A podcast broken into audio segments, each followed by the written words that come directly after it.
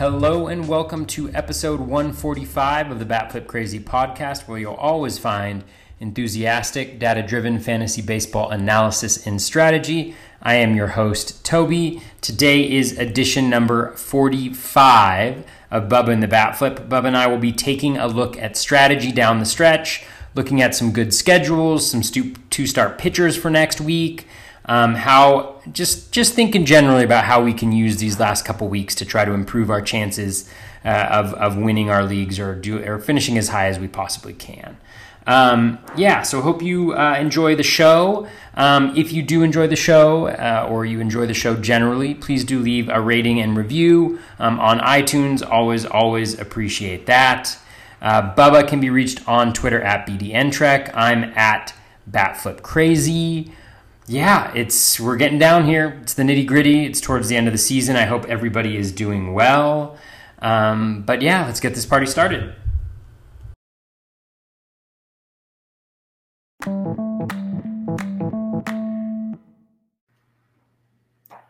And welcome back, everybody, to another episode of Bubba and the Bat Flip, episode 49. You can check me out on Twitter at BDNtrick, Toby on Twitter at Batflip Crazy. We're going to recap, or not recap, I guess preview roughly the final seven to 10 days of the season as we are just wrapping things up. And Toby's so good at always looking ahead at like the matchups and all that. So it'll be a fun way to check all this out. But first, Toby, how you doing, man? I'm doing well, Bubba. I'm doing well. You know, um, yeah, I think maybe sometimes I overanalyze things a little bit, you know, schedule wise, player wise, everything wise, you know. But um, it's crazy just to think that there's, you know, what, 11 days left in the season. Um, you know, it feels like it just started, but I was, we were saying before, it feels absolutely exhausting. And I feel like that's not necessarily normal. Like, I feel like there's pieces of it that are exhausting, like fab on a weekly basis is certainly tiring, but I feel like just the amount of information you have to consume at all times to figure out like like today, you know, you're you're planning on starting Tyler Anderson and then it's like you know the game's postponed or you have longo and belt in your lineup even though it's a short week because whatever and then you're like ah i gotta figure this Out. do i have guys that are still that that i that aren't locked you know so it's just you just got to have your finger on the pulse all the time, or you miss it, and that's exhausting. So you got to have your finger on the pulse, and at the same time, you just kind of kind of throw your hands up too, because there's certain things you just have no control over. Like Friday night, you know, all the games are pretty much started, and then all of a sudden, oh wait, Giants have a positive test. It's a Giants Padres are stopped. And it's like, what the f is going on? And I literally, like, I'm texting, I'm texting a good buddy of mine who lives in San Diego now, diehard Giants fan and I'm texting him going at first because how's the weather down there? I'm like, cause I know it's not as smoky. We found out it wasn't the smoke. And then um, I told him, I said, the Giants are one of the few teams. This is a no homer situation. I did not see getting COVID because mm. Kapler's got them so regimented, and the players are bought into being like they've talked about it, how like hardcore they are about it. So I was like totally like, no, there's no way. And then when they said Alex Dickerson, I'm like, no, no, no, no, no, no, no, no way. And then obviously it's a false positive. They got the doubleheader in. They're gonna, and then they play the final weekend of the year. They'll make the other one up it'll all come together. But then again, you weren't planning that in your schedule. Um, mm. Tonight, tonight, like you mentioned, too smoky in Seattle. Like they shouldn't even play the Oakland games yesterday. That was nasty looking yeah. at that. But um, that Luzardo so, start was brutal. well, yeah, like it's tough because I played him in DFS, and then he starts so out. I, yeah. he starts out great, and then he goes like just just implodes, and I'm like, what just happened? Because I'm I'm working, so I'm just kind of watching it on my phone, and then uh, he comes out afterwards and goes, "Yeah, I'm like looking for oxygen. I couldn't breathe out there." Like, well, yeah, no, no, no wonder he couldn't throw. Like, like hello. So it's oh, just yeah. it, it's crazy. Like, how do you you can't factor that stuff? That's just how crazy this is. Uh, at least the Giants and Mariners they flew into San Francisco. They're going to make up the games the next couple days, so you're not going to mm-hmm. completely lose them. So that's Drew good. Smyly, baby, Drew Smyly. Yep. There you go, league winner. yeah, we were all over Drew in March. I'm all over Drew now. I know, but I said at least, at least he'll come through. Increased dramatically over the last week, Bubba. Uh, it's outstanding. So, yeah, like I said at the start, we're going to kind of talk about um, you know favorable schedules coming up when you're looking at Fab or setting your lineups or things along those lines. Um, we're going to answer some listener questions, potential two star guys. Waiver wires are going to differ. Like Toby does a bunch of 15 team leagues. I know some of the listeners do 10 and 12 team leagues. So obviously, that's going to be a whole other ball game. Um, I, I usually do stressing out about Fab. That's how I was early in the year. I I lucked out because like I only had Fab like in half my leagues this weekend, so I was just like, and I just like kind of walked away. I'm like, okay, is what it is, is what it is, because I've I've been saying it. I told you and others. I have, and I know I'm not the only one, but man, the injury bug just destroyed me. Like I've been making moves left and right. So yeah, the season it was fun and it's weird because I think in half of my leagues I'm like third place or higher, like I'm leading like two or three. And then the other half I'm like at the very bottom. So it's just like one or the other. So yeah, then the breaks for but, sure. Um, yeah, yeah, it's um, it's something something else for sure. But, uh, and also, I, I, must tell the listeners because this is a this is a monumental moment for me personally. Um, is that I did start playing DFS uh, earlier this week for the first time. I've never played DFS in my entire life. Welcome to and Thunderdome. Earlier this week, I started playing. I want to give a little shout out to our boy Yancey Eaton, who has been my mentor um, from a DFS perspective. I I'm certainly not. Uh, I have not been the best mentee so far, but then also shout out uh, Walter McMichael also helped me a little bit uh, to begin with, gave me a little nudge, which was nice. So um, that's been that's been fun. And then today somebody asked me, "Oh, should I go with Walsh or Gallo?" And I was like, oh, I mean, Walsh is on a heater, but Gallo's the better player. Go with Gallo. And I apologize. I apologize profusely to you for saying that. Um, I haven't apologized yet on Twitter, but I will apologize. I wonder it's if I got good, that same. I had someone asking the same question, so I wonder if it's the same person. Because I told him Walsh. What did you say? You said Walsh. Oh, listen yeah. to Bubba. Don't listen. I wrote. Me. I have I, a long. I, I have a long term mindset. People. Yeah. I have a long term. I, write mindset. articles. I, I I do two podcasts every morning, Monday through Friday for DFS, and I write articles Monday through Friday. And Walsh was my first baseman today in the article. So oh. yeah, I was going with. Walsh. I had him last week, and then not this week, and so again, listen to Bubba. Don't listen to anything I have to say. If we're talking season long, you can listen to what I have to say. But on a day to day matchup basis, do not listen to a damn thing I say. It's all garbage, and I'm really sorry. I hope I didn't cost that person their league. It's uh, these are big. It's big stakes right now. So every every answer is you know important. Yeah, but it, how are we supposed to know? Like we don't know. It just you, go with the best situation. You but knew, Baba. One, you knew. One, it's one reason why I tweeted out today that I, I enjoy doing DFS because it helps me as a season long player just by mm. knowing the player like pool and doing well and this and that because like I I see people that I, I, really respect, and it's like seven or eight days later, then they start going, "Oh, look at this guy was on a heater for seven days." I'm like, "Well, we've been playing him for like six of them, so it's been really, mm-hmm. really nice." It's just little things like that you pick up on, and uh, some of the listeners said they uh, they picked guys up like uh, DJ Stewart and Walsh and have been using them lately, so it's been nice. Totally, but um, I'm excited. I got Walsh in a dynasty league. Ooh, that's nice. Back when I saw he was playing a little bit, so he had 36 homers in the minors last year, and he's carried it on. So big boy stuff. That is good to see. So let's get into this rest of season strategy here. You, uh, I'll kind of just ask you each team that you have under the favorable schedule situation because most of them, like shocker, there's double headers. So you got more than seven games. That's just how it's going to go. Finish double out headers, man. strong. And um, for those, we're not going to go deep into it, but the MLB passed the bubbles concept for the playoffs, which can be awesome. And uh, no days off in the first two rounds, so there's eight games a day for like at least the first first four days. It's gonna be so awesome. Eight playoff games, absolutely amazing. So uh, do they do DFS for playoff games? Oh yeah. Oh yeah. I've covered in the past, but usually it's only like two or three games. So it's kind of difficult. Eight games. I'm going to be all about that life. It's going to be oh, great. Man. Absolutely amazing. So it's very yeah. cool. Yeah. So yeah. It's yeah. going to be wild. Let's do the favorable schedules here. We'll start off with the uh, the obvious one, but it's not because why you think it's the obvious one. Colorado makes the list, but they're not playing in coolers for the last week of the season. Four yeah. at the Giants, four at the D backs. I kind of see your angles here, but what is it that you find to be favorable in the Rockies? Yeah, I mean, I, I just think obviously when they're you know on the road, they're not that good of a team. But uh, from an individual perspective, I think you know eight games is really nice. They're in the heat of the competition for the playoffs, um, and so they're going to hopefully be close enough where they need to be playing every single game. So I think that's key. And then they've got some nice pieces. You know, I think they've they've got some guys like even Fuentes you know, who's just kind of coming up. Um, he's hitting relatively in the middle of the order. If and at this point in time, I mean, like the thing you got to think about strategically is you got to look at your. I play roto, so you got to look at your categories. You got to look where you are. Where can you make up ground? Where can you lose ground?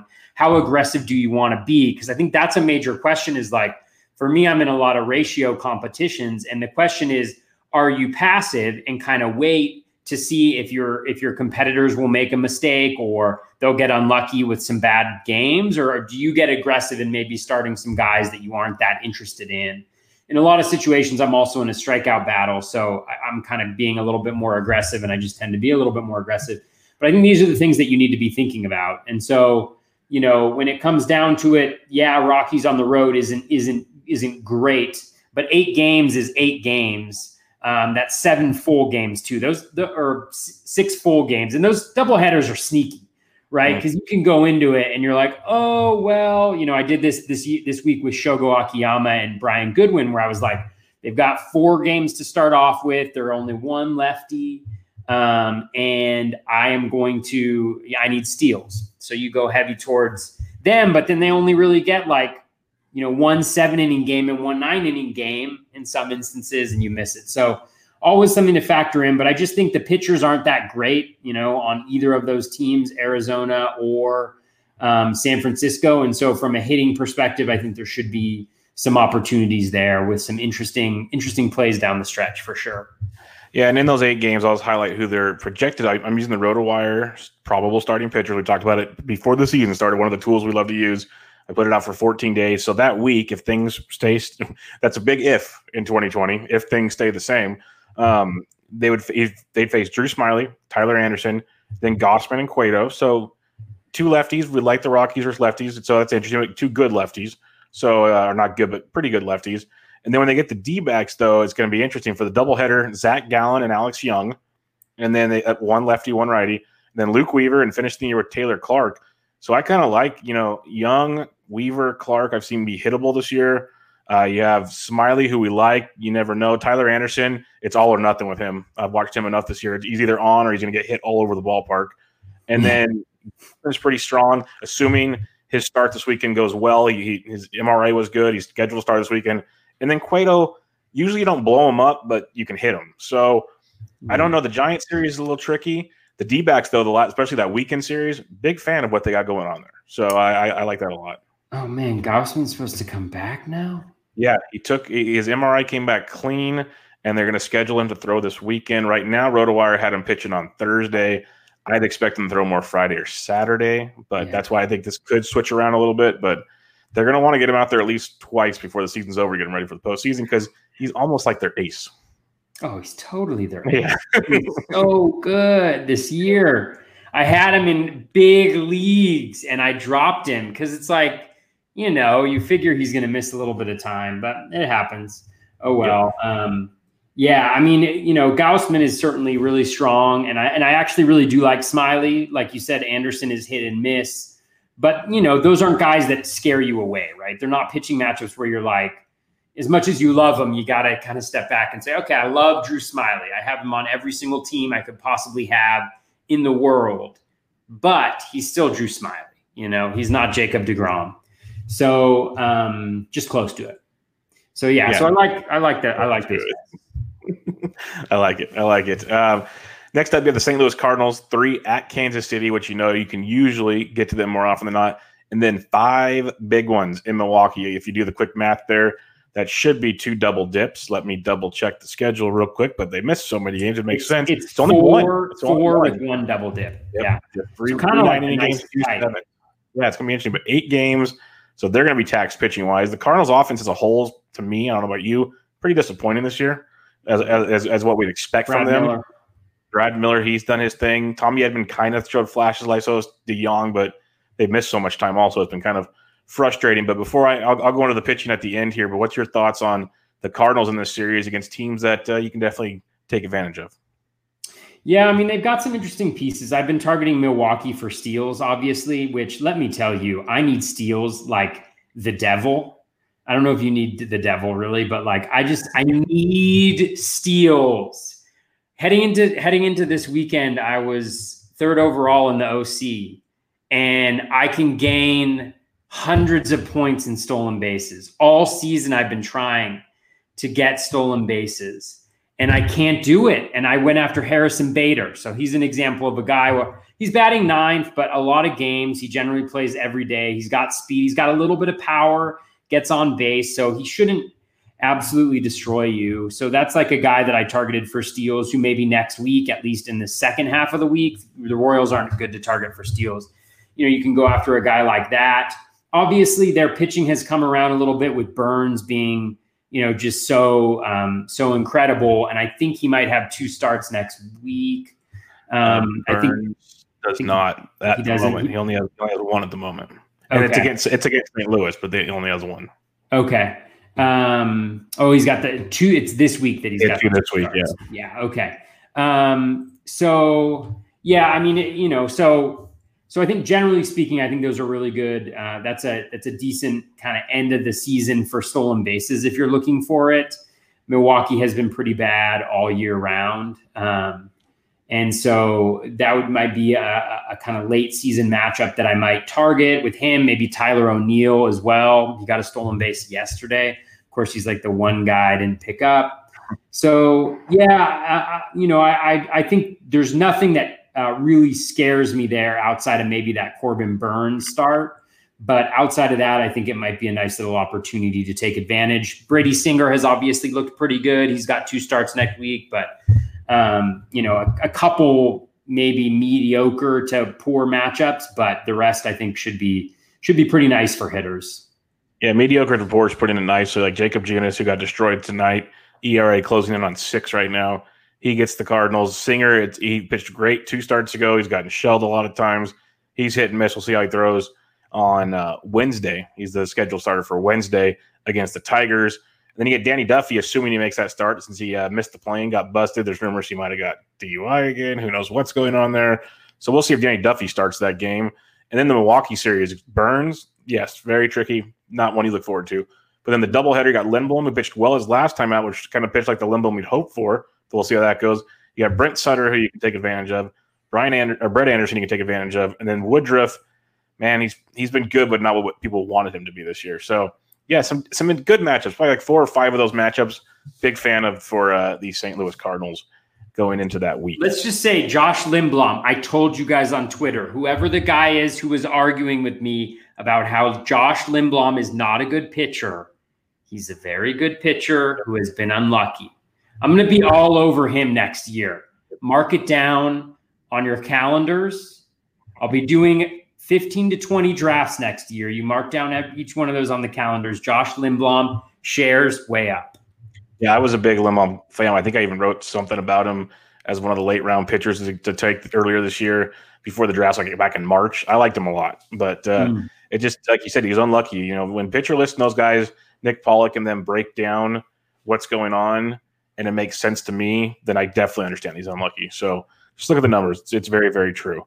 Totally. Uh, the the Washington Nationals. This is the team that outside of Trea Turner and Juan Soto, the rest of the offense has been so hit and miss this year, like very very hit and miss. But they got four at Philadelphia, or four at home versus Philadelphia, four at the Mets. The games against Philadelphia, um, you get wonderful Zack Wheeler. You get a double header against Aust- or Aaron Nola, not Austin Nola, Aaron Nola, Blake Parker, and then they get uh, Spencer Howard, assuming he's back from the IL. So keep that one in mind. And then when you look at the other games for the fighting Phils, I just realized I could have made this so much easier on myself. There we go. Um, they get the day off on Thursday, and then they get um, Charlie Morton in Tampa, Yarbrough, and Fleming. So that's Ooh, I so that I think it's the nats they have the four against philly and then they very, I so that yeah. I think it's the Nats. They have the four against Philly, and then they got four. I, I was I was on the right spot. Dumb dumb. So that's right. So then the the four is Fedde. Uh, Fedde faces Wacha, faces Porcello, the Degrom, and then Lugo. So Lugo's been sneaky good. Obviously, Degrom's Degrom. Mm-hmm. But you got Porcello and Wacha you can hit. Spencer Howard might not even pitch that game. Blake Parker, Nola's tough. And then assuming Wheeler pitches too, that could be up in the air since he can't even put his pants on. So um, it's a the, the Nats could run into some sneaky like step up out of nowhere starting pitchers they could just shell. That's an interesting schedule for sure. Yeah, I think you know my thoughts there are are stolen bases. Mets, you yes, know, they've got stolen bases on the mind. So the Mets and obviously the Nats. I mean, the Nats and the Braves and the Mets have just been god awful at holding runners. So that's kind of where my mind is there. There's also, uh, I think, eight games. Um, or no, is it eight? Eight games. It's, eight it's eight games. They have eight games. And I think that Mets series is um, is key. And then I also think they're all right-handed pitchers, every single one of them. So like a guy like Eric Thames, you know, who hasn't really been that useful this year, you know, he could get eight starts next week in a row um, at first base, which I think could be, you know, obviously that that's the type of like league winning setup, you know, where you can pick up a guy off the wire and plug him in for eight games that last week.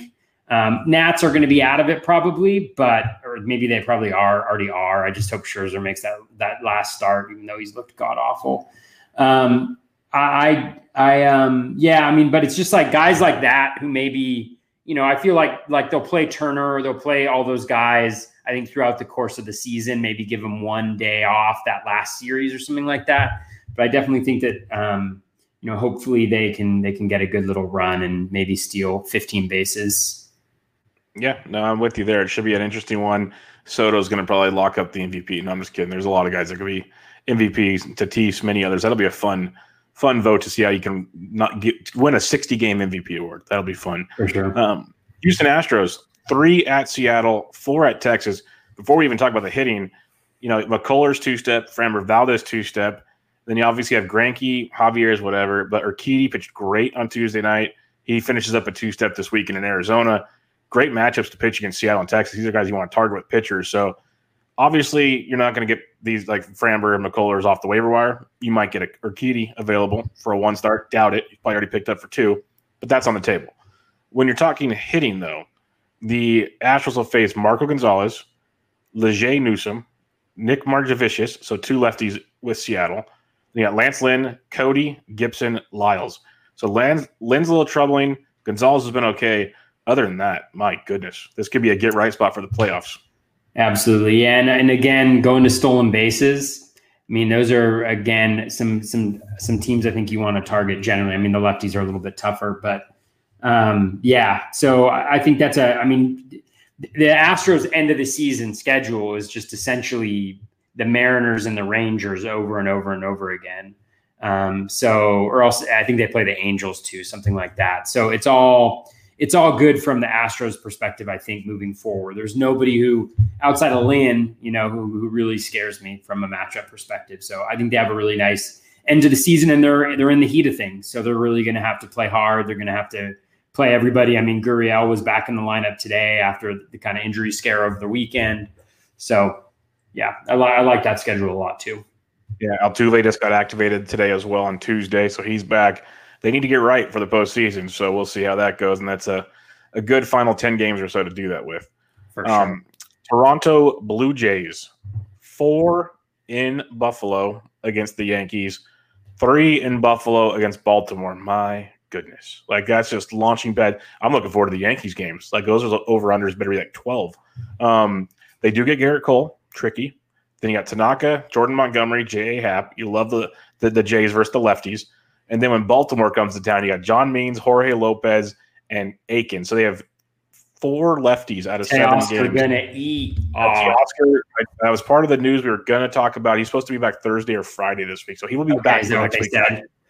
He, he, took he took batting practice on Tuesday.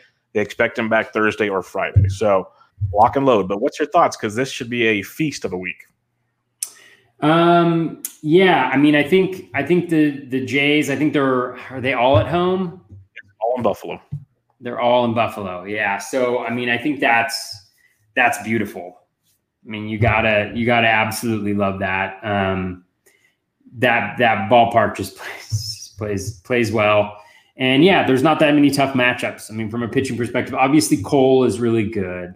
Um, you know, and I think he's getting there too. I mean, the thing about him is, I don't know whether it's a consistent thing. I haven't looked at it, but last year he started slow too, and then the velo started to tick up, and then he started to be a little bit more dominant. You know, the home run per fly ball was just out of this world. Um, so I think generally speaking, it's a really solid, solid matchup there. If Teoscar comes back, he may be on a lot of waiver wires because he was dropped. Obviously, coming back from an elite oblique, you're a little he- sketchy but it also seems like it was something that pretty early on they realized wasn't as serious as they had feared. And so um, you know that could be uh, that could be really good.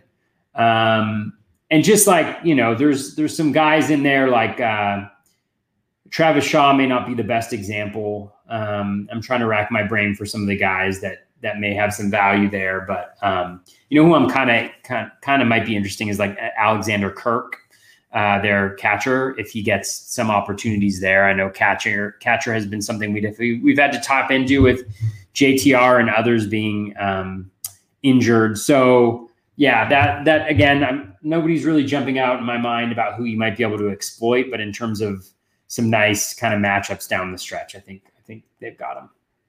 Yeah, great matchups. A lot of lefties. Could be a ton of fun there with Toronto. Baltimore plays Toronto for three of those games, but before they go to Toronto for that launching pad of a game, they have three in Boston, and Boston doesn't scare anybody. Boston had one of the worst records in the American League, and I've been loving using Baltimore all year. Baltimore, Detroit, cheap on DFS. No one wants them in season long, and they just produce night in and night out for the most part, especially for what their expectations are when people see win loss record and whatnot.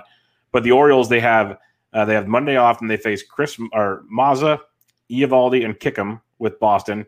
Three guys you can take advantage of. And then they get Taijuan Walker, who just got destroyed by the Yankees, who are getting healthy. By the way, watch game. out for that. Yeah, watch out for a healthy Yankees team, folks. It's coming. And then they got Tanner Roark and Chase Anderson. So these are matchups you can exploit. Last three in Buffalo helps a lot. Uh, what's your thoughts on Baltimore? Yeah, I mean, especially that that last the that Yankee series. Um, Which Yankee series?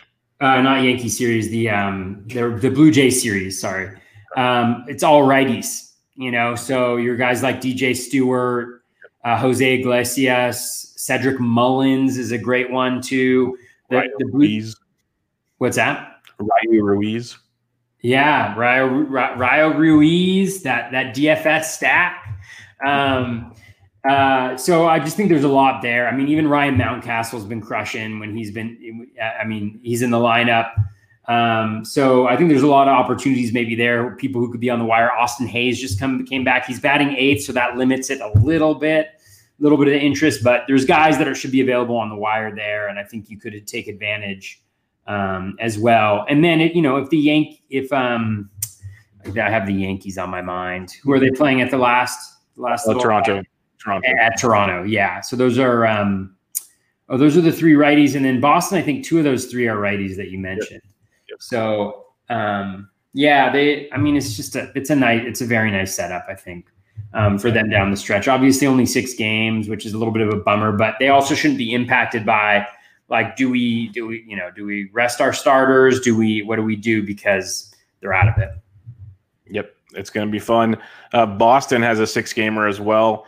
They have three at home and then three on the road. The three at home against Baltimore, we just talked about, but they face the lefty Akin. They place Alex Cobb and Kramer, who've been interesting pitchers. Mm-hmm. Then they go on the road to Atlanta to get Wright, who just can't stop anything right now. You got Josh Tomlin and then Cole Hamels, who makes his debut on Wednesday tomorrow. If you're listening, or Wednesday, if you listen Wednesday, he's thinking to start today.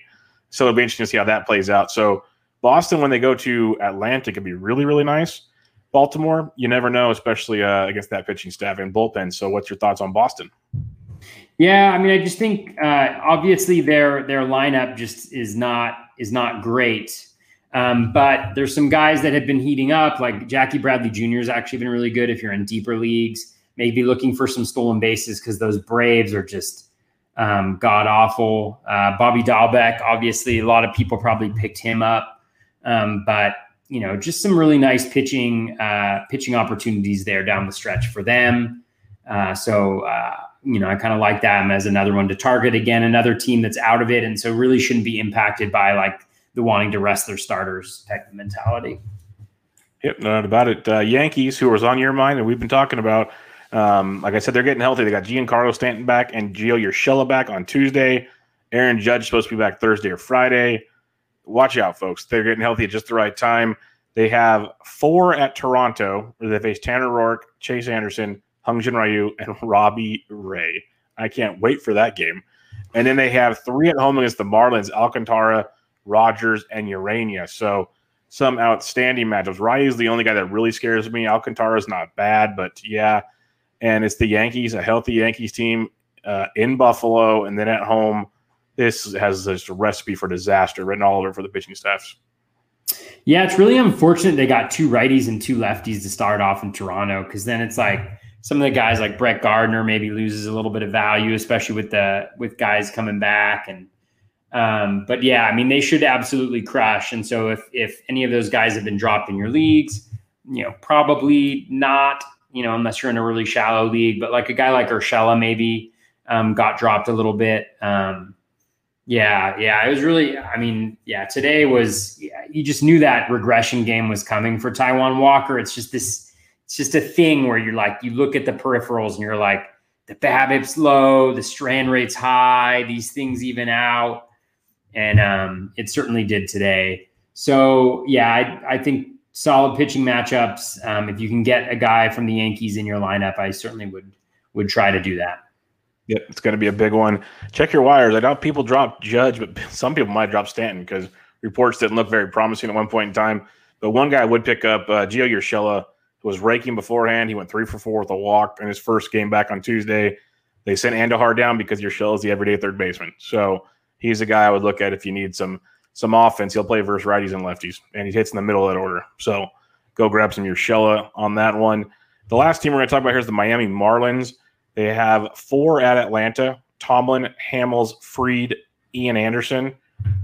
Could be a tricky four gamer there, but then they get in. Uh, then they get three at the Yankees.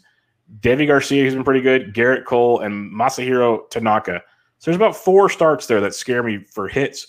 I know you want them for a different reason though. So what's your thoughts on Miami? I'm so one dimensional. The, the, those four against Atlanta, yep. you know, to start off with the full week. Um, I think a lot a lot depends. You know, they're they're you know with the with the Yankees towards the end there. I'm not. I don't know what the game gap is between when the regular season ends and when the playoffs start. Do you know?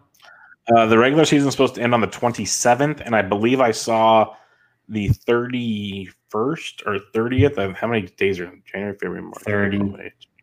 Yeah, so 30th. 30th will be the first day. So about two or three days. Okay. So that'll be interesting to see what they want to do because, like a guy like Cole, like is Cole going to pitch the second to last game of the season? You know, um, if if that means that he's not ready for game one of the playoffs, probably not. Um, you know, or else he maybe goes like a bullpen session, you know, two or three innings, something like that, just to keep him warm. So that's one thing to consider, factor in there. But I think generally speaking, yeah, it's just um, I love I love that Braves pitching, but it is coming back and maybe getting a little bit better. But like a guy like Hamels doesn't really worry me yet. You know, he came back from the injury last year with the Cubs and was was was terrible. So um, yeah, I mean, I think it's just you know a lot of a lot of it is you got to kind of balance like the the ease of schedule, what you need from a category perspective, but then also like what is the mentality of the team going to be heading in there, right? Like it's almost like in some respects, I, don't mind having a team that's totally out of it because they don't have a reason to rest guys. You know, it's those guys who have already clinched, who generally give like one off day, maybe the last day of the season or the second to last day of the season, or you know, a half game the last day of the season where they give them a little bit of a break. And those are the guys that I kind of want to be a little bit cautious with um, because you want games, you want volume, because what you're hoping to do, if you're behind at least, is when when these guys sit out and when the players don't play, you know, that you have an opportunity to make up a little bit of ground there. So yeah. And also I'm I'm pissed off because Matt Andriese just came in for some reason in the top of the eighth inning, and I picked him up and I have him in all my lineups to because he got the last two saves for for the Angels, and it's meaningless. It's all it's all meaningless. And I sat him for Jeremy Jeffress, who lost his game, so I was happy because I sat him, and then he got the win. He lost, he blew the save, and then he got the win. Oh, oh man. man. process right, maybe outcome wrong. Gotta love it. Yeah. Gotta love 2020. Uh, let's talk about some two start pitching options this week. And some are interesting. So I'm looking forward to getting your thoughts on this. And we'll start with Josh Tomlin, home versus Miami, home versus Boston. Looking at Tomlin's game logs, it's been a, uh, a rocky road with not a lot of strikeouts. So what is it you see here? Two, you know, offenses you can exploit, or is there something else with Tomlin that strikes uh, strikes a, a fancy for you? Yeah, I mean, for a lot of this, right? I'm in I'm in mostly 15 team leagues, and the, the last game, last time of the season, depending on what you need, you know, um, there's to be there's going to be different things going on. So uh, in his last game against the Nationals, he did end up he did end up getting rocked, um, but he started off well. Um, you know, 28 Ks in 32 innings. The pitch mix change that we've heard about. It's not a great start, but you know, I'm to the point where like if a guy if a guy just doesn't Kolby Allard it, you know, mm-hmm. I feel pretty good and you know the matchups aren't aren't terrible. Like Miami, yes, they can they can smash every once in a while, but you know uh, you can't really stay steer clear of of that. And then Boston again has been a little lackluster. So again, like there's it's it's a huge risk. But if you're looking for two start pitchers, chances are, like depending on the leagues you're playing in, like I was attacking guys this week for next week's two steps, and so there's going to be some guys available. But if you think a guy can go five innings and be at least borderline serviceable, they almost, depending on what you're looking after, you know, if you're chasing wins, if you're chasing Ks, they become borderline must start towards the end of the week, especially because sometimes the lineups aren't as strong at the end of the season. So, um, you know, again, not necessarily ideal, but um, somebody that I would certainly look at uh, based on just the matchups and the fact that he plays for a good hitting team. So wins are a possibility. Yeah, the next guy you have here is um, Kyle Freeland at the Giants at the D backs. I like this quite a bit. We talked about Rockies pitchers outside of Coors. Freeland's been outstanding outside of Coors this year. A uh, two six three ERA with a three six seven xFIP on the road compared to an ERA closer to five at home.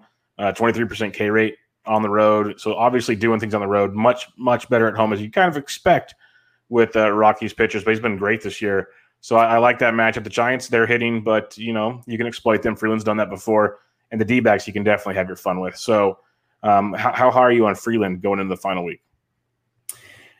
I love Freeland going into the other week. Let me tell you, he's been the bane of my existence this year because I spent a bunch of fab on him to pick him up, and then um, and I think I just miscalculated like when he was starting so he never was in the lineup for the good starts, and he was in there for a couple bad ones. And I dropped him down the end of the stretch here in one of my mains because of the way that the schedule lined up. It lined up where he was supposed to pitch, I think, on a Wednesday, and then he was supposed to have a two start week against the A's and the Dodgers at home. And I was like, I'm not going to start him the next two weeks. I can't keep him. And then his start was instead of Wednesday, it was Tuesday. So he got a two step a nicer two step that week. And then, anyways, this is all to say, I think Freeland, he's got two plush matchups too that week. I mean, he he might be my like guy who could be on the free agent waiver wire who is the best two step next week that might be available. Um, if you can go for it. And the Rockies are going to be in it. And so they're going to be trying really hard. And um, yeah, we'll see. Yeah, no, I like him a lot in the two step. Really good spot for them uh, him going into those matchups. Uh, Brady Singer mentioned him earlier with the Royals. He gets St. Louis and he gets Detroit, two offenses you can definitely have fun with. Coming off a great start against the Indians on the 10th. We'll see how he does on Wednesday night as we're recording on Tuesday. But, you know, big expectations for him. Threw pretty well to start. The last like three or four starts were rocky before the one on the 10th Thursday. So it was very, very good. Looks like he's been a little unlucky at times, but uh, what's your thoughts on Brady Singer going into the final week? Yeah, I mean the Detroit start is the one that I really want. I mean he's going up against Detroit uh, tomorrow, Wednesday. I've got him in a bunch of deeper leagues, so I'm really hoping he can do well. The Tigers do struggle against right-handed pitchers. I know that they have exceeded expectations in terms of hitting, but they're much better against lefties than they are against righties. Um, at least over the course of the season, you know things can always change with lineups changing so much, but and they certainly rock Jake Junis, but. Um, yeah, I mean, I, I, think it's just a really nice, uh, n- nice two step towards the end of the season. Again, you just hope that the guys get the two steps. Uh, you know, he's a young guy; they don't want to put too much stress on the arm, but hopefully he gets both both ends of it because I think it, it, it's the type of guy who can. He's good enough where he can be a league winner for you down the stretch there. Yeah, the next guy, Trevor Rogers, gets the at Atlanta at the Yankees. This is a a tricky one to say the least. Strikeouts have been there for Rogers got smoked his last outing against Philadelphia. Pitched pretty well prior to that. The long ball's been in his repertoire, which can be scary in those matchups. How excited are you to uh, try two stepping with Rogers? I'm crazy. I'm super excited. I've got him in a bunch of leagues. He's definitely going to be in there for me. I mean, the thing about this is, and again, this is deeper leagues that I'm talking about, your 15 team leagues. Trevor Rogers got crushed by the Phillies, but I don't mind it. And the reason why I don't mind it is because it was three innings, it was nine hits, it was zero walks, and I think it was six Ks, seven Ks, even maybe five Ks. I can't remember exactly what it was. And I mean, Philly mashes lefties, so there was danger in that start. And I think it was the second end of a two step as well for him. But, you know, the thing about Rogers is, is it was when you look under the hood, the K minus walk rate, the swinging strike rate, everything looks really good. He's getting guys to chase. Uh, the fastball's playing up, the velo's up, the changeup has been really nice pitch for him. And so, yes, I mean, any of these guys can do that and that you go into it, you go into these starts, and this is kind of my mentality, and maybe it's wrong, right? You're talking to a guy who started Vince Velasquez in a really a couple really actually six really important leagues this week, right? Is you think about it, okay, like let's say over the course of a season, Trevor Rogers probably has what, like a four to five ERA. Mm-hmm. You know, so over the long haul, you start him every single time, he's likely to give you that type of an outcome. When he goes into a single start, he can give you zero earned runs. He could give you seven earned runs like he did. But over the longer term play, he's going to give you four to five earned runs, you know, per nine, right? So you're looking at maybe like, you know, two to three on average for every five innings pitched, right? And and I don't mind that. I don't mind that because he's going to get you Ks. Like he's showing that he's got the skills for Ks and it's just a matter of what the luck happens, you know. And maybe it's maybe it's luck in that maybe it's luck, maybe it's not. Like maybe he just gets destroyed. But generally speaking, the vast majority of pitchers fall within a range for their BABIP. And when a guy gets, I don't know what his BABIP was in his last game, but you know, when a guy gets like a 500 BABIP against him in a game, it just happens, right? Because plenty of guys hit the ball hard and it gets caught. And sometimes that happens in the games and sometimes it doesn't. And so my philosophy is if the guy's got the skills and and he looks good enough, I hope that he ends up in that four to five ERA range that he's going to give me. Maybe I get lucky, maybe I get unlucky, but that's my hope. And with a guy like Rogers, especially last week of the season, two starts at home against lineups that are fine, but they're not that scary. You know, like the the the Yankees is scary for sure. say what? The Yankee the Yankees are scary for sure, but they're also you know, with Judge and uh, with Judge and Stanton in there, they're also going to be K guys. You know, mm-hmm. so again, maybe I, I, probably do this very wrong, people. I probably do this very wrong, but I, I would definitely have them in there. I'm going to have them pro- in there probably for all of my leagues, unless I look at my leagues and I say K's aren't moving much. I'm more worried about ratios, something like that. But I don't, I don't necessarily love to play like that because I think that's crazy things can happen the last couple weeks when there's differentials in in innings pitched and things like that. So we'll see. But I'm a fan of his to start next week. Yeah, I'll pass. But uh, you go get him. Um, the the next guy though I like quite a bit, Seth Lugo. Big fan of what's going on here. We loved him in the bullpen to start the year. He's a guy that can get some potential saves, wins, and whatnot. They moved him in the rotation. They stretched him out. He's thrown at least five innings in two straight starts in his four starts since he started ramping up, he's got at least five Ks in every start. Uh, ERA is a 265, an xFIP of 194 over those four starts.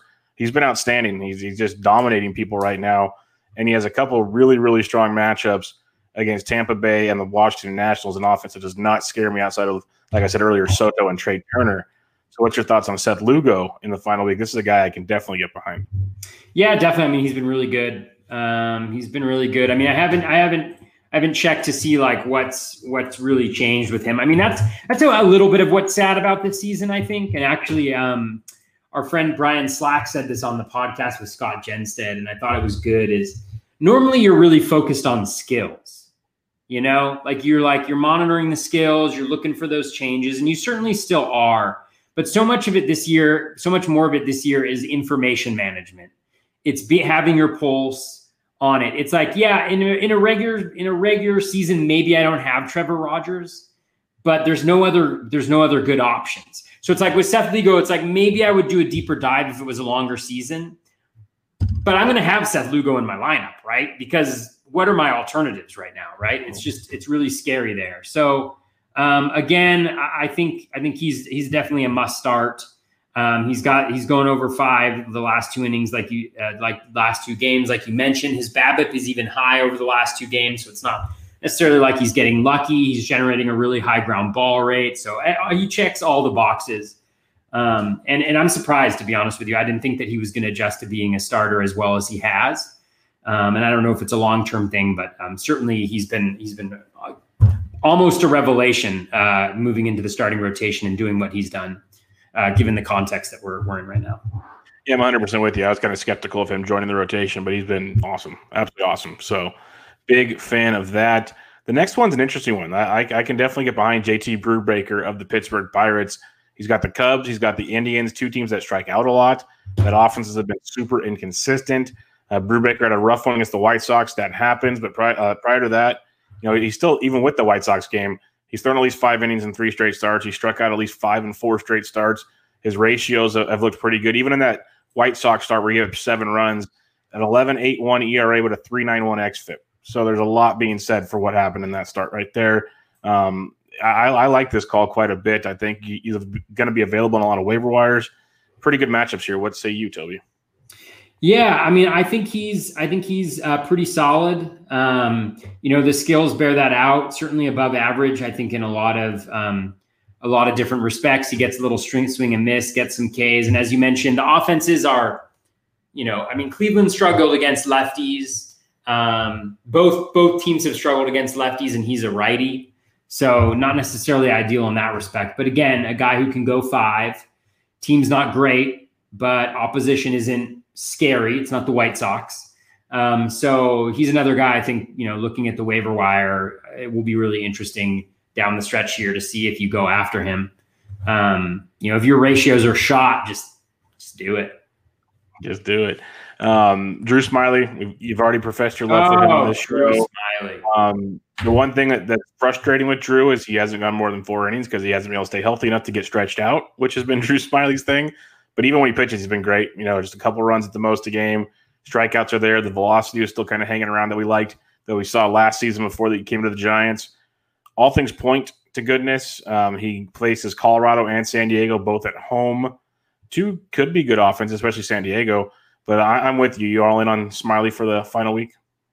You say goodness, I say greatness. I love it. I am all in on Drew Smyly.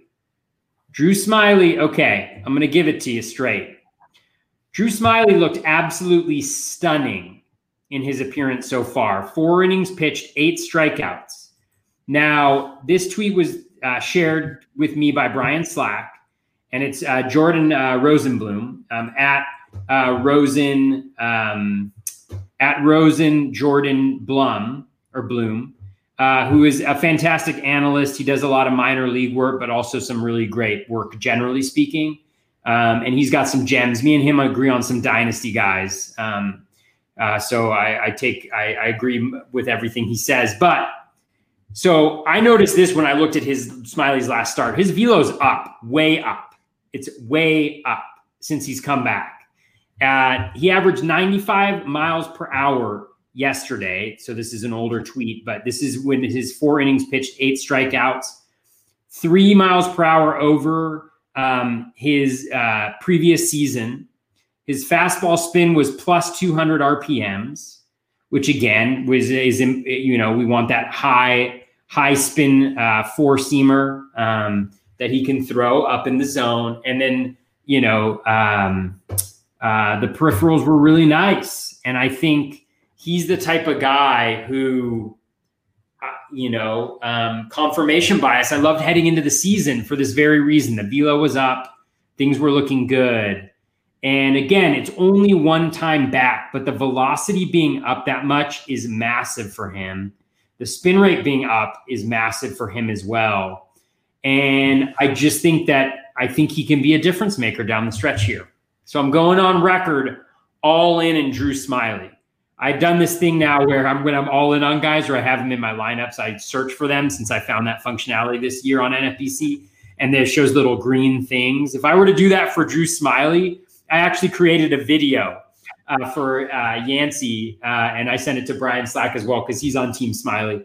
Um, I sent it, sent it, and it's me scrolling through my Smyly shares, and I think I had 12 Smyly shares heading into the year, and I've got just as many, if not more. And he's starting on pretty much all of my teams um, this week, so I'm really excited about him. And I think the two step next week will be really nice. I also like Tyler Anderson's. Again, it's not great, and Anderson can get destroyed, but in the grand scheme of things, I think you got to go for it if if if if there's a chance that it can help you out. I'd rather yeah, be aggressive and lose than be passive and lose and regret um, not being aggressive and trying to let other people lose instead of me winning. Well, you established that with your Rogers call, so you've definitely established that aggressiveness part.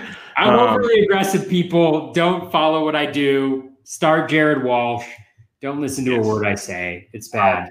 Well, the uh, Anderson thing I was going to mention, the one thing that people should really look to is uh, it's still a small sample, obviously, but the splits have been pretty good this year. Uh, home 182 ERA, road 759 given up a um, on on the uh, the road a 401 Woba at home a 251 Woba.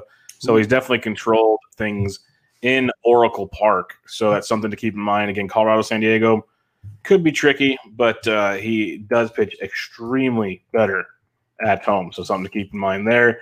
Josh, yeah. A couple pieces on Tyler Anderson. Number one, I've never gotten in an argument with a player on Twitter, but Tyler Anderson's father has gotten in an argument with me about Tyler Anderson. Uh, number two, I had him in my bold predictions article three or four years ago, Tyler Anderson. So it's almost fate that I have him in virtually every single league as well.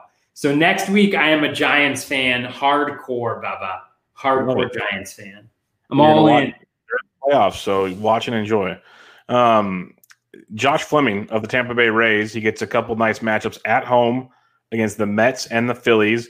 Uh, the Phillies do like themselves some some lefty, so that'll be interesting. But definitely good ballpark to pitch in. Could make some uh, some hay in that one. The strikeouts have been there in a couple starts this year. It's just a guy with uh, trying to get the the ratios, maybe some counting stats for you.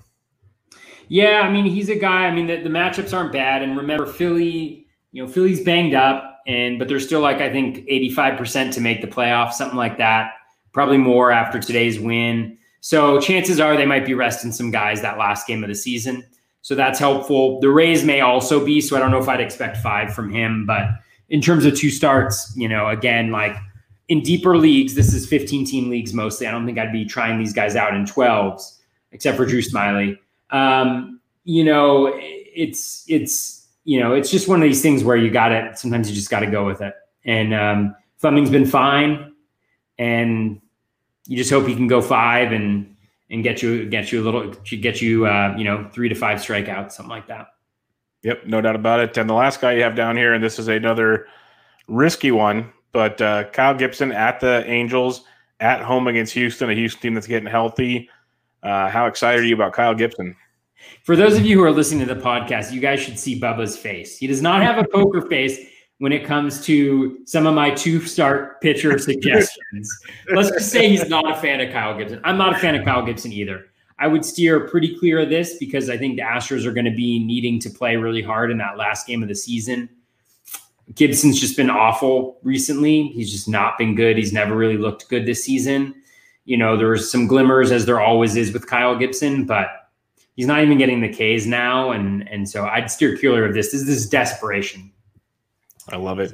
very desperation. I mean, I'd much rather I'd much rather Trevor Rogers than um he said he, he uh, that that speaks volumes speaks volumes right there. So um, go check that out. And if you have any waiver wire questions, just hit one of us up on Twitter or tag us both.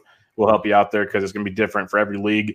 So uh, we don't need to go through all of those. But we do have a few listener questions we can jump on today. Uh, at Breaking Ben, Ben Tid asks a question.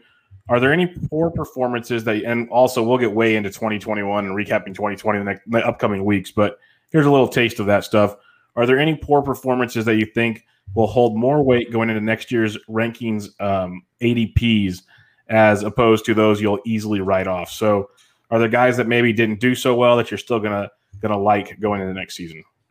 Yeah, I mean this this this is going to be it's it's going to be absolutely fascinating to me. I can already see the conversation happening Like Javi Baez is a guy where people are like, I'm out on Javi Baez. He looks lost at the plate. I mean, how old is Javi Baez? 26? Yeah, 27? Yeah, he's he's Javi Baez. He's Javi Baez. He's his he was a huge risk this year because of his approach at the plate. We know that, right? Like, and I know that. I drafted him. I have him on one of my main event teams. He's been he's been terrible, but we knew this was a possibility. Just like 350, you know, 15 homers and seven stolen bases was a possibility because those are the fluctuations a guy with his approach is going to have. If Javi Baez falls in drafts next year, I'm going to be all over him I, that is if he falls out of my first four picks because next year I'm going with four starting pitchers to start off with. Um, that's how conservative I've gotten with with starting pitching, so I don't have to pitch Trevor Rogers and be really excited about it. Um, but uh, Javi Baez is one, you know, where I can just already see the talk. Christian Yelich is another one, you know, who who guys are going to have towards the back end of the first round. Um, you know, I think we're putting too much on it. I mean, it was a shortened spring training, so guys start out slow.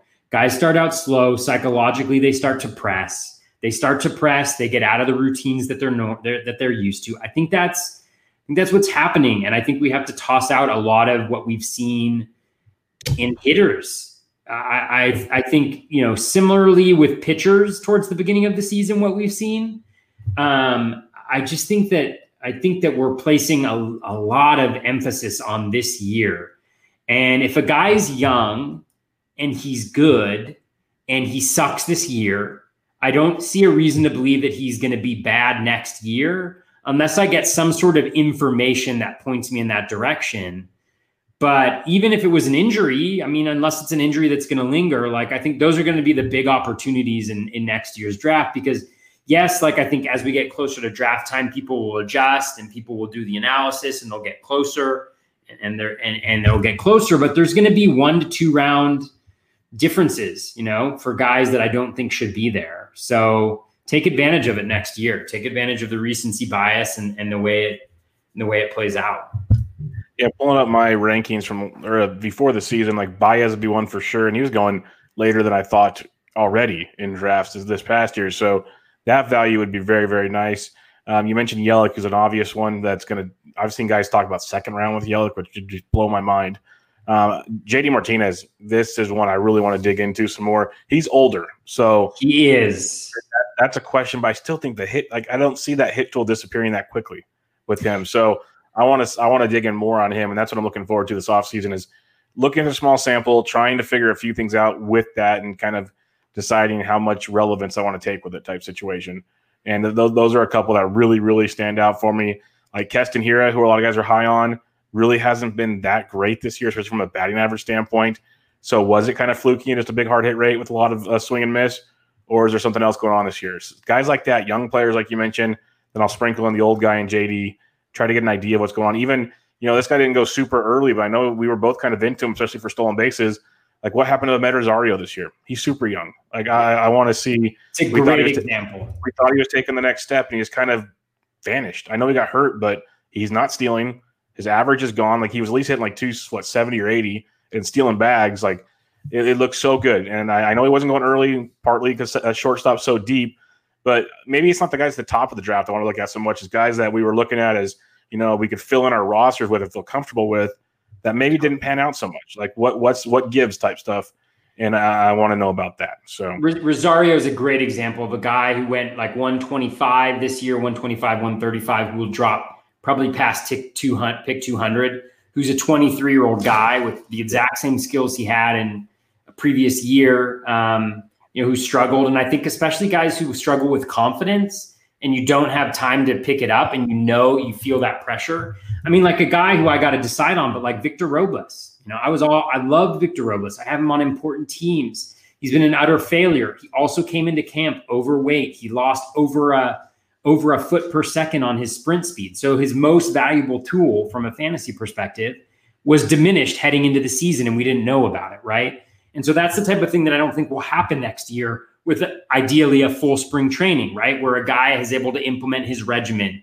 He's not at home waiting to get off the COVID list. you know, things like that, where I think those can make a big difference. Where he's a guy who's probably going to drop to pick 100, I would guess, like probably in that where like Oscar Mercado and guys like that were going last year, because people are going to, again, be questioning it. And yeah, I think it's perfectly okay to question the hit tool. But from a roster construction perspective, if he can get back to where he has been from his stolen base perspective, and again, being a now a 23 year old with prospect pedigree in what should be a better lineup next year, you know, I think there's going to be a lot of value to be had by those guys that the market just overcorrects for based on a small sample. Even if even if there's a lot of merit to the analysis that gets you there. Yeah, totally agree. So it's going to be a lot of fun. I know it's been a, a long, short season, but it's going to be a lot of fun, kind of trying to evaluate things to get ready for next year. It'll be really interesting to see how it plays out because ADPs are going to be insane. So that'll be a lot of fun. Um, our buddy David Mendelson uh, has a two-parter. I'll start with the first part, and then you guys can talk about your little your little tour, your your band. But um, Shane Bieber or Jacob Degrom as the first pitcher off the board in 2021. I'll keep it simple. I am still going Jacob Degrom. Like he could be the NL Cy Young Award winner this year. Bieber's been awesome. Not going to dispute that at all. Nothing against him, but prove it year after year after year like Degrom does, and then we can talk about passing him up. But for now, Jacob Degrom for me. Yeah, Degrom is special. I mean, he's just so good. There are, I mean, what pitchers do you go into a start? Knock on wood, because he's going tomorrow. He better not mess up when I need him. But and he could get three starts the rest of the way, which would be oh my god, it would be unbelievable. But yeah, I mean, he is just the consistency is amazing. 100 mile per hour fastball with like a 94 mile per hour slider. Like he's just, he's otherworldly. Um, that being said, like, I don't know. I mean, like, I'm going to really love being in the back half of the first round next year oh, yeah. because Gerrit Cole's going to fall. And, you know, and that's great because I think I think he's going to be awesome. And I still might have him as my number one starting pitcher heading into next year. Remember, like he's had a he's had a little bit of a um I feel like his schedule hasn't been that easy from a hitting perspective. The NL East is a tough hitting division. Um, the AL East is not that much better. Um, obviously, the Red Sox weren't as good as we anticipated, but there's not any like gimmies necessarily. Um, and, and, so I think that that plays into it a little bit. Maybe they'll have the same arrangement next year. I don't know, but I do think that we're going to underrate Gerrit Cole severely because because you have the change of scenery. But he's getting back to where he was last year. He's not quite there. He still gives up too many fly balls, but he is an elite pitcher. And playing for the Yankees, he's going to get a crap ton of wins. And as much as you say Jacob DeGrom and those ratios are amazing, they are amazing. But the guys before this year who have won people leagues are Verlander and Cole. I mean, not. I mean, they, Degrom has won people leagues. Don't get me wrong. I'm, I'm, but you cannot underestimate the importance of those wins in fantasy, and you cannot go into a season thinking there's going to be a massive difference between them, but they are important and it's fairly consistent negative against DeGrom. And I know I'm foolish for even mentioning it, but um, I think I think Cole's still in that conversation for me. Yeah, DeGrom finishes out the year at Philly uh, tomorrow, then home versus Tampa Bay next week, and on the road against Washington. So three pretty good matchups, as you were saying. Um, let, us throw a curveball to what you just said there, because I'm a huge Cole fan as well, and I'm a believer that he's going to be just fine next year. Uh, the value on that you're going to get on him is going to be awesome because where did he have to go this year? Like pick three, four, five, something along those lines, depending where you drafted. And so um, you could definitely get him towards the back end because uh, there's a question we're going to get to here pretty soon. A couple guys don't even think he's going to be in the first round this next year, which is I think is pretty comical to me. But um, I would honestly, and I know some will disagree with me on this one, I'd have Cole ahead of Bieber going into next year's draft. But people think I'm probably crazy on that. But I, I am a huge Cole believer, just like you said. We've seen him do it. I'm not downplaying Shane Bieber, but these guys have done it time and time again, like you said, that just just are game changers for you on a regular basis. Yeah, the key for Bieber is the velo bump. He's gotten a one mile per hour increase in that velo and that and the development of that cutter. So I can certainly see, but I agree with you. I mean, I think there's something about you know, I, I, I think, I think, I think that's there. Like, if I were to ask you, okay, I'm going to put you on the spot. I apologize, but what do you think um, Gerrit Cole's ERA is right now without looking? It's probably still below three. It's probably like a two seven or something. Okay, it's higher than that. It's a three two. Uh, okay. What would you? Like, say? Okay, like I'm not. This, this is bad to ask you. What do you think his K minus walk rate is? He's still striking out a good amount. He's walking a few. Let's go 26%. 27%. Okay. Right. Um, what's his I mean, his swinging strike rate is less than 1% below where it was last year. Yeah. And if we were to look at this over the last two starts or three starts when the velo's been higher, he's there. I mean, that, that's going to be, God, that's going to be the steal of the century next year when you're drafting like seven, eight, and Cole's sitting there for you at seven, eight, and then coming around on the other side. Oh man. Oh, no, no, no, not not a hitter, Bubba. No, oh, I forgot. I forgot. You're looking, and then on the other end of that is like Darvish. You know, a Darvish or you gonna go Verlander, or are you, are you, worried about the injury? Or or everybody who's on the Sixto train drafting Sixto? Uh, I want Sixto, but I don't think I'm gonna have the balls to pick him where he's gonna be going. I I yeah. love Sixto.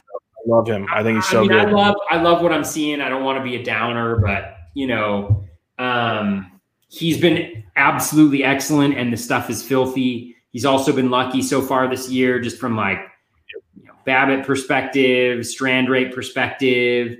The K's are not. I don't think that'll be the question. You know, for me is is are the K's elite um, for him? I, I'm I'm not convinced that they're going to be, but um, again, I've been wrong about many a thing before, so I, I won't be on that train. But uh, it's going to be interesting to see where that helium goes. Especially, what's going to be funny is is when he blows up in one of his last starts. Is the rea- their reaction after that? Or or spring training. Hopefully, we get a real spring training, and like his first two appearances just get shelled. Totally. Like like all of a sudden, you're going to get like the maybe third round, fourth round pitcher. All of a sudden, he drops like the fifth, maybe sixth, and now like the your eyes light up. Like, oh, okay, we got something here. But um, we'll see because some people just overreact a lot. But yeah, the, the helium is coming like crazy. Um, you know, Paul Sporer has already given his endorsement, which is going to just make everybody skyrocket. We've seen Rob Silver and some others. So, mm-hmm. yeah, it's going to be tough for guys like you and me, Toby, who kind of go for the more consistent, I guess, maybe not the right word, but um, the, you know, they've done it a few times approach. It's going to be a little tricky to go for Sixto that they, early. They grab Sixto, we go Triston McKenzie. Yeah, Have you seen him? I mean, trust me. Hey, DFS, I've seen them all, my friend. Oh, I know, I know you have, but I'm just like I haven't heard. I, I actually, I, I, should, I shouldn't say this. I've actually, I've really scaled back my fantasy baseball podcast this year. I'm just like so. I feel so burned out about everything even though the season's still going on, you know, I'm just like I've been listening to fantasy football podcasts just because, which reminds me I have to do waiver wire before I go to bed tonight. Oh, you better hurry up. I lost um, on that AJ Brown drop in the end zone towards the end there, and uh, but um, yeah, but I mean Triston McKenzie is just his. He's got a close to a 30 percent K minus walk rate. He's been super lucky too, BABIP wise. Although like he keeps on giving up home runs, so he ends up, so he ends up like you know, last game, I think he gave up like four runs and he gave up like, you know, three hits and two and two walks or something like that. And he somehow gave up four runs. So, but I mean, he's really good. And we know what the Indians can do with pitchers who are like that. And he's going to be going, yeah, he'll be going higher. He'll be going like maybe 150 or something like that. But, you know, he's been that, he's been incredible too. So it's a really exciting time in the league. I mean, there's so much talent. It's, it's really cool it's really cool.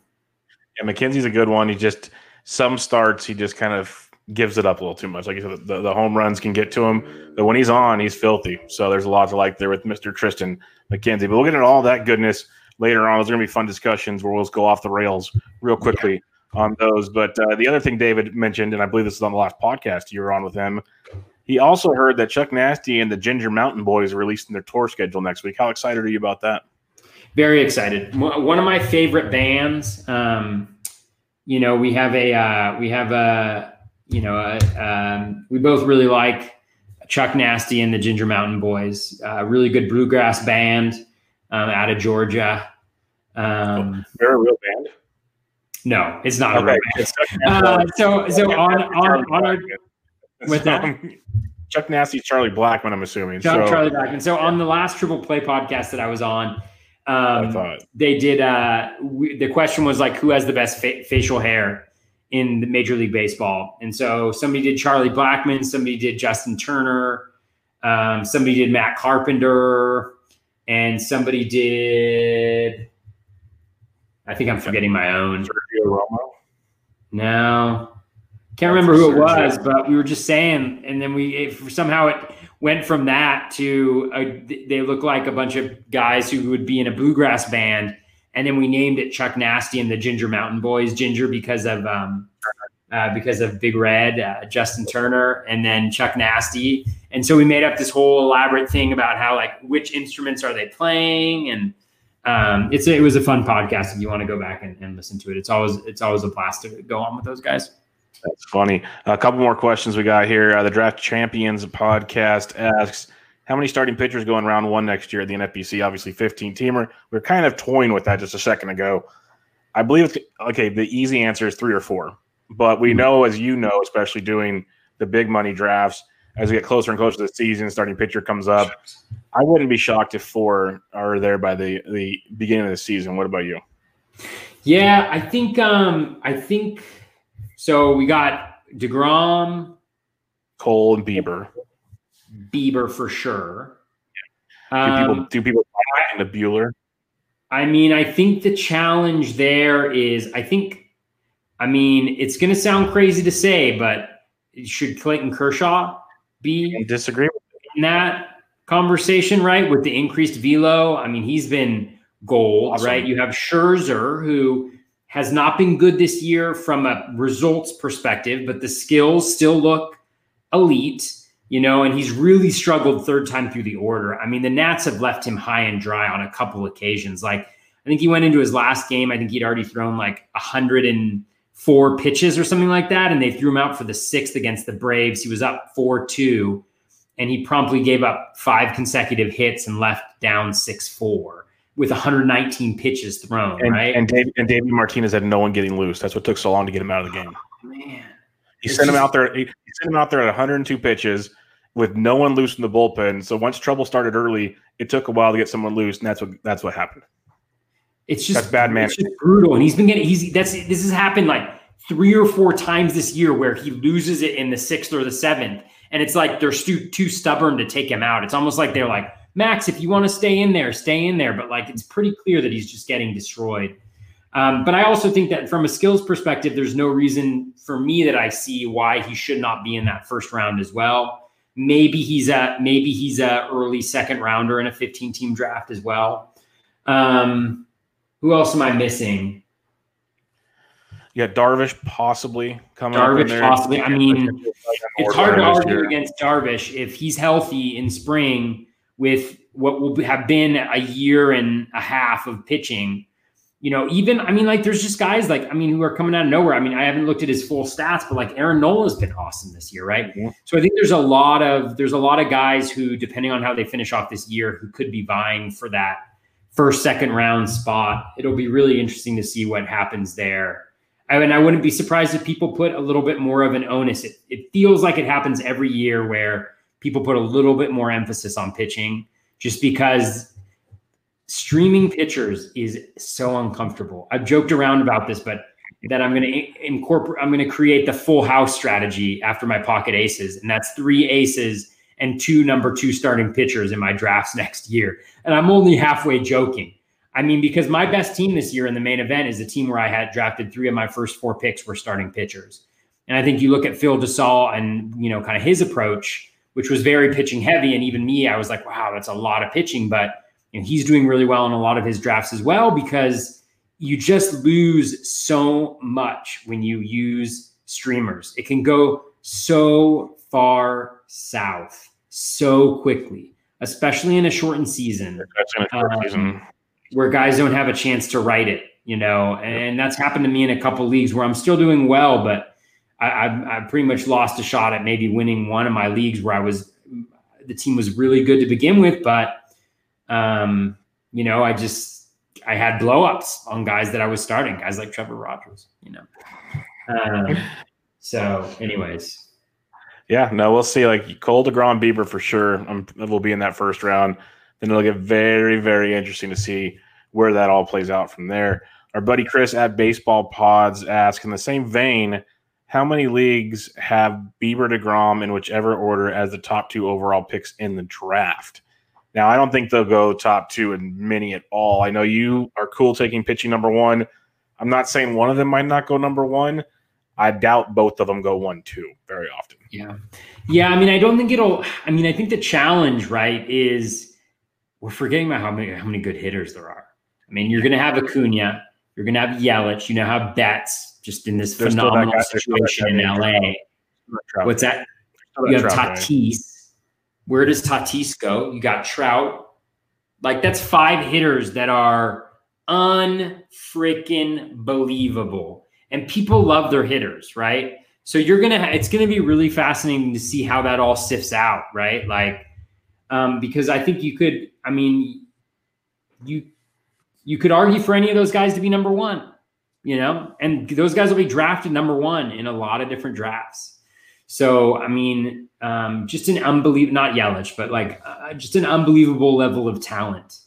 And I think it's going to be really interesting. And I think next year, the second, the back half of the draft is where I'm going to want to be in a lot of instances. Although, I mean, DeGrom and Bieber are certainly very enticing. And remember, though, too, is that the AL Central is really bad now. Um, well, it's actually not that bad from a hitting perspective. But if you're on the the, the Indians, it's all right. But like there are some up and coming, te- you know, teams will get better theoretically. Maybe they will. Maybe the Tigers and Rose won't. I, I, don't know. Never mind. Let's not go down that road. Last question we have tonight from Brian Slack, um, and it's kind of we, basically already answered it, but he asked who's a player you got this year that you're excited to be back in on next year. Could be either good or bad so far. Bad may be more interesting. We mentioned guys like Javi Baez um, JD Martinez, maybe Amed Rosario.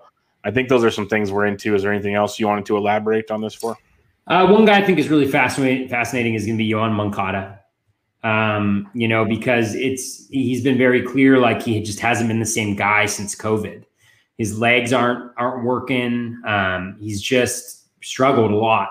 So it's going to be interesting to see how the industry responds to him. He's going to be a guy that, assuming he comes back in the spring and he looks healthy, and he's talking healthy. Um, he's going to be a guy that I I really still love a lot, just because the situation is wonderful. Um, he's got wonderful talent. It hasn't gone away. He's still very young. So that's one guy who I was very big on. I thought I, I think he was my AL MVP pick this year, who I think I'll be back in on if the industry um, drops him down a, a, couple rounds. Yep, that could be a lot of fun. It'll be interesting to uh, really, like I said, dig in on some guys. I got a list of guys I want to look at good, bad, ugly. Guys I wasn't even interested on. Was it real? A lot, lot of fun ways to go about it uh, going into next season. But what are your final thoughts, Toby? As we have basically ten or eleven days left. I mean, keep grinding, grind it till the end. Um, I think you know, play strategically down the stretch here as much as you can. Invest that time, you know, that you need. Um, monitor information a lot you know monitor like monitor you know those two start weeks like who's getting them who isn't what are managers saying about how they're going to approach the last week of the season depending on where they are in the standings things of that nature. Just be you know kind of on your on on guard for uh, all of that stuff. Um, you know and, and good luck to everybody down the stretch here. You know we're in that that that time where one really good day or one really bad day can really have a huge impact on um, or week uh, can have a really huge impact on on how our season's finished. So hopefully it goes well for everybody. Though I think that's impossible. Um, yeah. To actually happen, but yeah, I do definitely hope. is. Look at uh, the way Flaherty's night on Tuesday went. He had an ERA in the low threes and well over five. So that's just the way it's going to go on the shortened season. That's why guys like Phil, he's lucked out. He, he went pitching heavy and none of them got hurt. So if you do that, you're going to be gold. It's just the way it works. But yeah, grind on. It's going to be fun there's going to be still a lot of moving and shaking. Those categories are very, very tight still. So, going to be fun to see where things end. Hopefully, some crowns are awarded and uh, we see where things go uh, going in the next week. But should be a fun week. A lot of games, a lot of double headers, as you mentioned. So, enjoy it. And then the playoffs are here, and that's going to be awesome. 16 teams. But uh, we'll be back with you guys hopefully next week. We'll see uh, how things keep scheduling out. It's been a lot of fun, but uh, Good luck with you. Find out Toby on Twitter at Batflip Crazy. I'm at BD Intric, and this was Bub and the Batflip episode 49. Catch you guys later.